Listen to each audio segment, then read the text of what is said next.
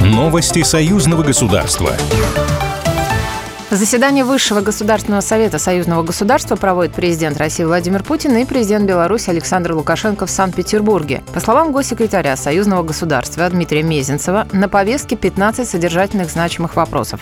Они в том числе касаются экономического сотрудничества, промышленной политики, развития железнодорожной инфраструктуры, деятельности внешнеполитических ведомств.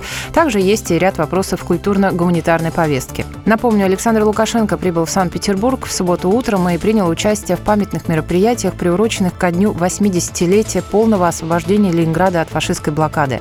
Также президенты накануне провели встречу в Константиновском дворце, обсуждали экономику и вопросы военно-промышленных комплексов.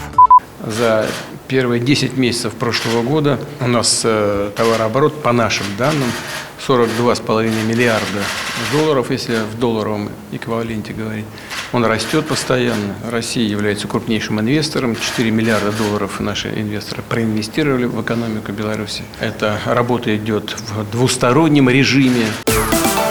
Первый совместный с Россией самолеты Беларусь выпустит к 2026 году, а 2030 планируется выпустить минимум 85-100 штук.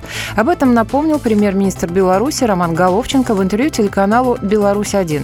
Ранее вице-премьер республики рассказал, что сейчас есть твердый заказ на производство. Напомню, договоренность о том, что Беларусь при поддержке России начнет делать легкие двухмоторные самолеты, была достигнута в прошлом году.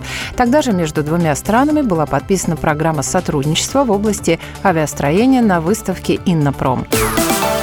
Внешний долг в Евразийском экономическом союзе на 1 октября 2023 года сократился на 119 миллиардов 700 миллионов долларов США. Это стало возможным после того, как воловой внешний долг сократился в Беларуси и России, сообщили в пресс-службе Евразийской экономической комиссии. Согласно данным, представленным Департаментом статистики комиссии, по сравнению с 2022 годом воловой внешний